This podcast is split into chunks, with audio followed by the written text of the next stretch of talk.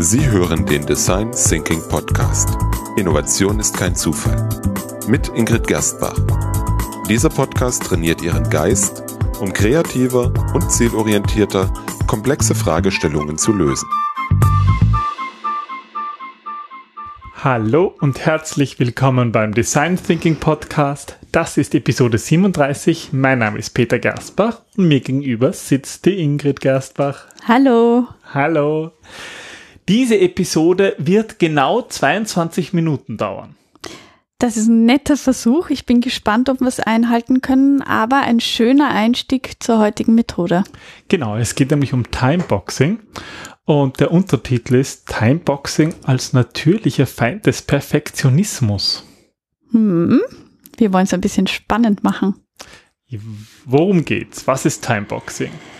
Ähm, also einmal zur, zum zweiten Teil, warum Perfektionismus? Ähm, ich möchte mal ganz grundsätzlich sagen, dass Perfektionismus per se nichts Schlechtes ist, sondern sogar wichtig und gut und in einigen Berufen brauchen wir auch diesen Perfektionismus dringend, beziehungsweise auch in, bei Innovation darf man nicht vergessen, dass viele Innovatoren sehr perfektionistisch veranlagt sind. Ähm, und zum Beispiel wisst ihr auch nicht von einem Chirurgen operiert werden, der jetzt eher ein Messi ist. So, schnibbeln also, wir mal da ein bisschen rum. Perfektionist, genau. Ach. Aber wenn es um Ideen geht, dann ist Perfektionismus vielleicht nicht unbedingt angebracht. Und ähm, da kommen wir eigentlich auch schon zum ersten Teil, zum Timeboxing. Wie funktioniert das? Viele Menschen nähern sich dem Ziel, indem sie sich Schritt für Schritt einer Aufgabe widmen, bis diese abgeschlossen ist. Und im Grunde vollkommen egal, wie lange diese dauert. Und beim Timeboxing ähm, ist es anders, weil du, du fokussierst dich auf das Ziel, also auf die, auf die Zeit, entschuldige, statt auf eine Aufgabe. Ja, also du, du ähm, versuchst im Grunde ist es ein Zeitmanagement-Tool. Du nimmst eine bestimmte Zeit vor und versuchst diese Zeit einzuhalten. Ja, wenn ich, wenn ich normalerweise eine, eine Aufgabe mache, dann, dann sage ich mal, habe ich so einfach einen persönlichen Anspruch an Qualität. Da, da, da bin ich ich bin zufrieden, wenn es irgendwie, irgendwie fertig ist. Und so definiere ich eigentlich, wann, wann ist etwas fertig, wenn ich zufrieden bin mit der Qualität. Und da kommt es halt oft dazu, dass ich dann viel Zeit darin verwende, weil ich halt bis ich halt wirklich zufrieden bin. Und da kann ich eigentlich vorher oft gar nicht sagen, dauert das jetzt eine Stunde oder fünf Stunden. Ich bin halt fertig, wenn ich fertig bin. Du bist für mich auch der Prototyp eines Perfektionisten. okay, das heißt Timeboxing ist, ich sage, ich brauche jetzt genau zwei Stunden oder bei dieser Episode, ja, mit den 22 Minuten, keine Ahnung, ob wir da hinkommen. Ja, also Timeboxing ist eine einfache und effektive Möglichkeit, die Aufgaben zu managen. Und vor allem stellst du mit dieser Technik sicher, dass du nicht zu lange Zeit bei einer Aufgabe verbringst, die vor allem nicht diese Mühe wert ist. Also oft verbringen wir viel Zeit mit Kleinigkeiten, die eigentlich gar nicht wichtig sind und ver verlieren das große Ziel aus den Augen. Und ähm, das versuchen wir halt mit Timeboxing wirklich zu verhindern. Warum ist das eigentlich so? Warum sind wir Menschen eigentlich so, dass wir uns da normalerweise damit eigentlich schwer tun? Ähm, es gibt eine amerikanische Professorin namens Brené Brown und die sagt, dass das Streben nach Perfektion ähm, eigentlich im Grunde ein Verteidigungsmechanismus ist. Also ähm, Alfred Adler wiederum beschreibt Perfektionismus als eine Art Minderwertigkeitskomplex. Es geht immer darum, sich vor Scham und Kritik zu schützen. Also ja, keine Fehler machen. Genau, einfach den Erwartungen der anderen ähm, gerecht zu werden ähm, belohnt zu werden, geliebt zu werden durch Leistung. Okay, also ein Verteidigungsmechanismus gegen Kritik und Fehler. Genau, ja. Und ähm, der Prozess wird eigentlich über das Ergebnis gestellt, wobei äh, dem Empfänger wiederum eigentlich der Prozess egal ist, der will einfach das Ergebnis. Und diese Diskrepanz, ja, das frustriert beide Seiten. Und das führt weder noch zum Erfolg. Okay. Ja, das ist eigentlich einsichtig. Wie funktioniert das jetzt, wenn man Timeboxing einfach klassisch im Zeitmanagement einsetzt? Also zuerst wird einmal geschätzt, wie lange du ungefähr für eine Aufgabe brauchst. Also zuerst priorisierst du deine To-Do-Liste, dann überlegst du, wie lange brauchst du pro Aufgabe. Und wichtig ist auch an dieser Stelle nicht zu vergessen, wir sind Menschen und keine Maschinen und wir brauchen ab und zu Treibstoff in Form von Essen und Trinken und Pausen. Und das muss halt auch noch ein bisschen ähm, eingeplant werden, damit wir den Tank auffüllen können. Das heißt, ähm, du wählst deine Zeitdauer samt Pause und versuchst dann die Aufgabe in der zugewiesenen Zeit zu managen, also zu fertig zu, zu stellen ähm, und eben nicht weiterzumachen. Okay, das heißt zum Beispiel, ich habe einen Kunden, der interessiert sich für für ähm, eine Beratung und ich sage, ich erstelle jetzt ein, ein spezielles Angebot für den und sage, dafür gebe ich mir jetzt eine halbe Stunde. Genau. Und dann stelle ich halt einfach einen Wecker auf eine halbe Stunde und schaue, dass ich es schaffe, in dieser halben Stunde das Angebot fertigzustellen. Genau. Und wenn du nicht fertig wirst, dann schaust du dir an, am Ende, woran es gelegen haben könnte und versuchst es einfach zu verbessern. Entweder hast du die Zeit falsch eingeschätzt oder du hast dich doch in Kleinigkeiten vertan, verirrt. Ja. Okay. Ähm, also deswegen ist es, ist es wichtig, dass du eben am Schluss dich noch fragst, warum bist du nicht fertig geworden? Hast du etwas vergessen? Ähm, was kannst du beim nächsten Mal vielleicht besser machen? Da geht es einfach darum, ja, zu überlegen, es geht darum, sich nicht in diesen Kleinigkeiten zu verlieren. Ja, und wenn man sozusagen davor sagt, diese Arbeit ist mir auch etwas, ist mir auch Zeit wert. Genau. Wir haben halt genau. nicht unendlich viel Zeit, der Tag genau. hat 24 Stunden und man will vielleicht nicht 22 Stunden davon arbeiten, aber das würden wir, glaube ich, wenn wir nicht auf die Zeit achten würden. Zumindest ein paar von uns, ja. also wenn ich sozusagen sage, na eigentlich muss man dieses Angebot in einer halben oder in einer Stunde oder wie lange auch immer, sollte es eigentlich fertig sein. Es ist komplizierter ist es nicht, dann mm. lege ich das vorher fest und so, schaue dann, dass ich mich dran halte.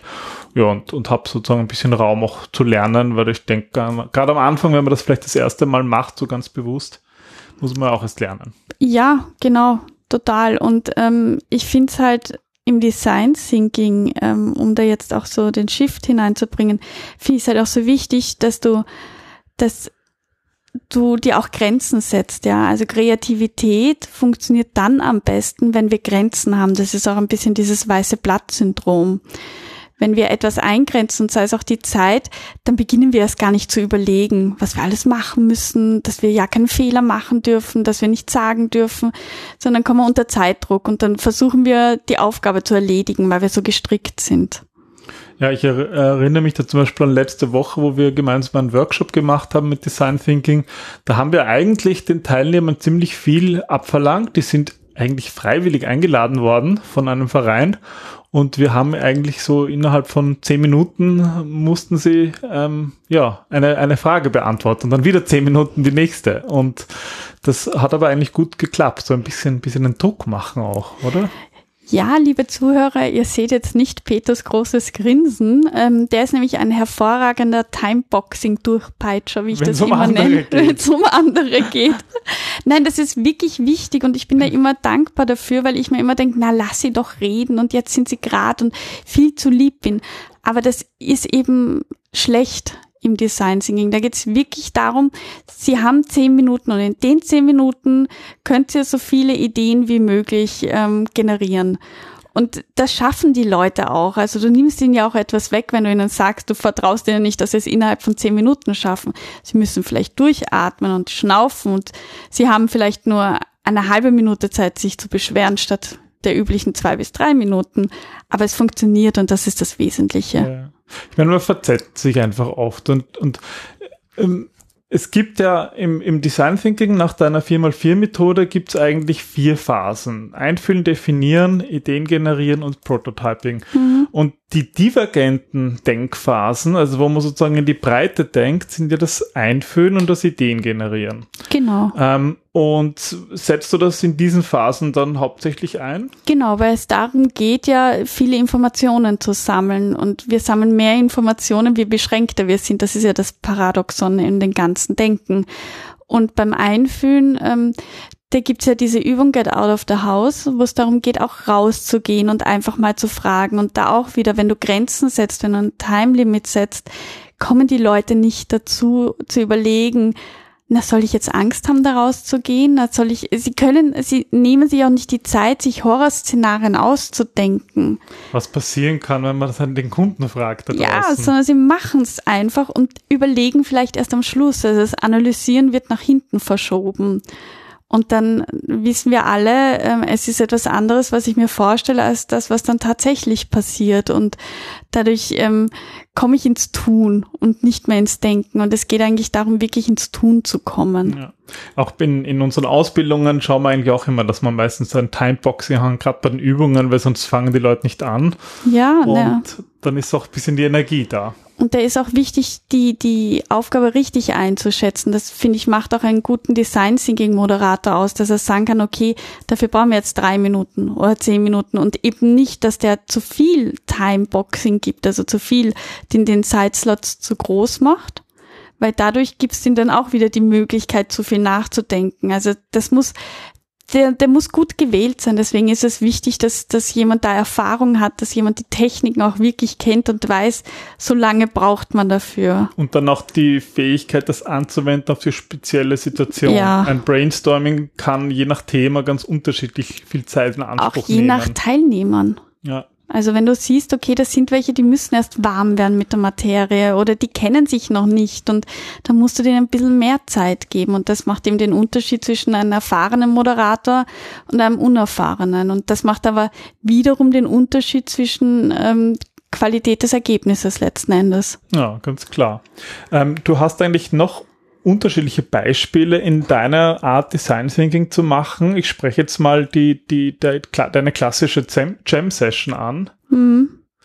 Ähm, wo setzt du da ähm, Timeboxing ein? Naja, die ganze Jam-Session heißt bei mir vier Stunden, also auch nach der 4x4-Methode und ähm, nachdem ich das oft für Strategie-Workshops oder Kick-Off-Meetings einsetze, gebe ich dem Ganzen auch nur vier Stunden. Da ist oft, oh, in vier Stunden, das geht sich ja nie aus, aber vier Stunden sind ja auch viel Zeit und ähm, da wähle ich ja die Übungen auch dementsprechend aus und da, die Leute sind immer überrascht, was sich in vier Stunden tatsächlich ausgeht. Also es ist total interessant zu sehen, wie wenig wir uns eigentlich selber auch zumuten oder zutrauen.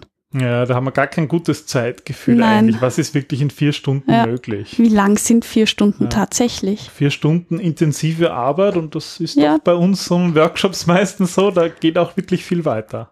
Definitiv, ja. Oder ähm, zum Beispiel gibt es Design Sprints, ähm, wo, wo du dich jetzt pro Phase einen Tag bis eine Woche einsperrst, auch wieder je nach Größe des Projekts, je nach Größe der Aufgabe. Aber das sind ja auch wieder so Timeboxing-Momente im Grunde, wo du sagst, okay, wir schließen jetzt diese Gruppe eine Woche lang ein, bis sie mit dieser Phase fertig sind. Ja, Und dann schauen wir uns das Ergebnis an. Wenn man sagen würde, na schauen wir mal, wie lange wir brauchen, das kann ja manchmal auch sinnvoll sein, aber es führt doch meistens Ja. dazu, dass man länger dauert. Führt zu anderen Ergebnissen, Ja, definitiv, ja. Mhm.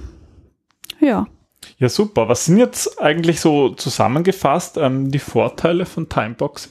Also es hilft einerseits die eigenen Aufgaben zu managen und zu delegieren, ähm, dann Deadlines generell verbessern den Fokus der Leute und verbessern eben die Kreativität, weil du dieses, dieses Zaudern in, in Schach hältst oder Ablenkungen ignorierst und vor allem dir wirklich im Vorhinein auch überlegst, was ist wichtig, was ist nicht wichtig.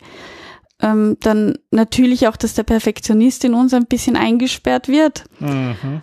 Das Und- ist was für mich. Ja, das ist was für dich, aber wie gesagt, ich ziehe den Hut vor dir, ähm, wie du das dann bei anderen einsetzt. Und ähm, ja, ähm, Timeboxing verkleinert auch den Fokus auf eine Aktivität zu einem Zeitpunkt. Also wir, wir machen kein Multitasking mehr und auch wenn der Mythos heißt, Frauen sind gut im Multitasking, wenn ich von mir spreche, weiß ich, ich bin ganz schlecht im Multitasking. Jeder Mensch ist das in Wahrheit, äh, geben ja immer wieder Ich spreche mal nur von mir und ich weiß, ich kann es nicht und deswegen, da kommt man nicht in Versuchung, sondern da weißt du, okay, für die Aufgabe habe ich jetzt so und so viel Zeit, jetzt mache ich genau das. Und das erzeugt einfach auch eine, eine Stabilität. Okay. So, und wie viele Minuten haben wir jetzt? Naja, ich würde sagen, wir sind bei knapp über 14 Minuten. Wir haben noch sieben, äh, acht Minuten sogar. Aber das ist ja auch eigentlich etwas Positives vom Timeboxen, dass man dann draufkommt, wenn man so ein bisschen geübt ist, schon ist man eigentlich schneller als ursprünglich gedacht. ah, jetzt bin ich aber schon enttäuscht. Jetzt müssen wir acht Minuten lang singen, oder wie? Ja, das, das werde ich jetzt trotzdem. Das können wir machen, aber das drehen wir vielleicht trotzdem ab. Ich glaube auch, ja.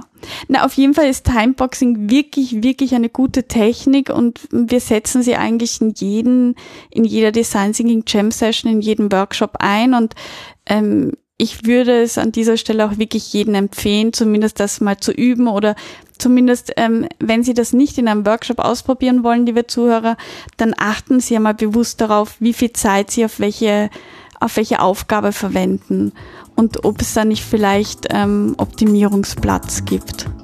Ja. ja. Ja, wunderbar. Das klingt sehr spannend, das klingt sehr fokussiert und konzentriert und darum geht es ja auch. Genau.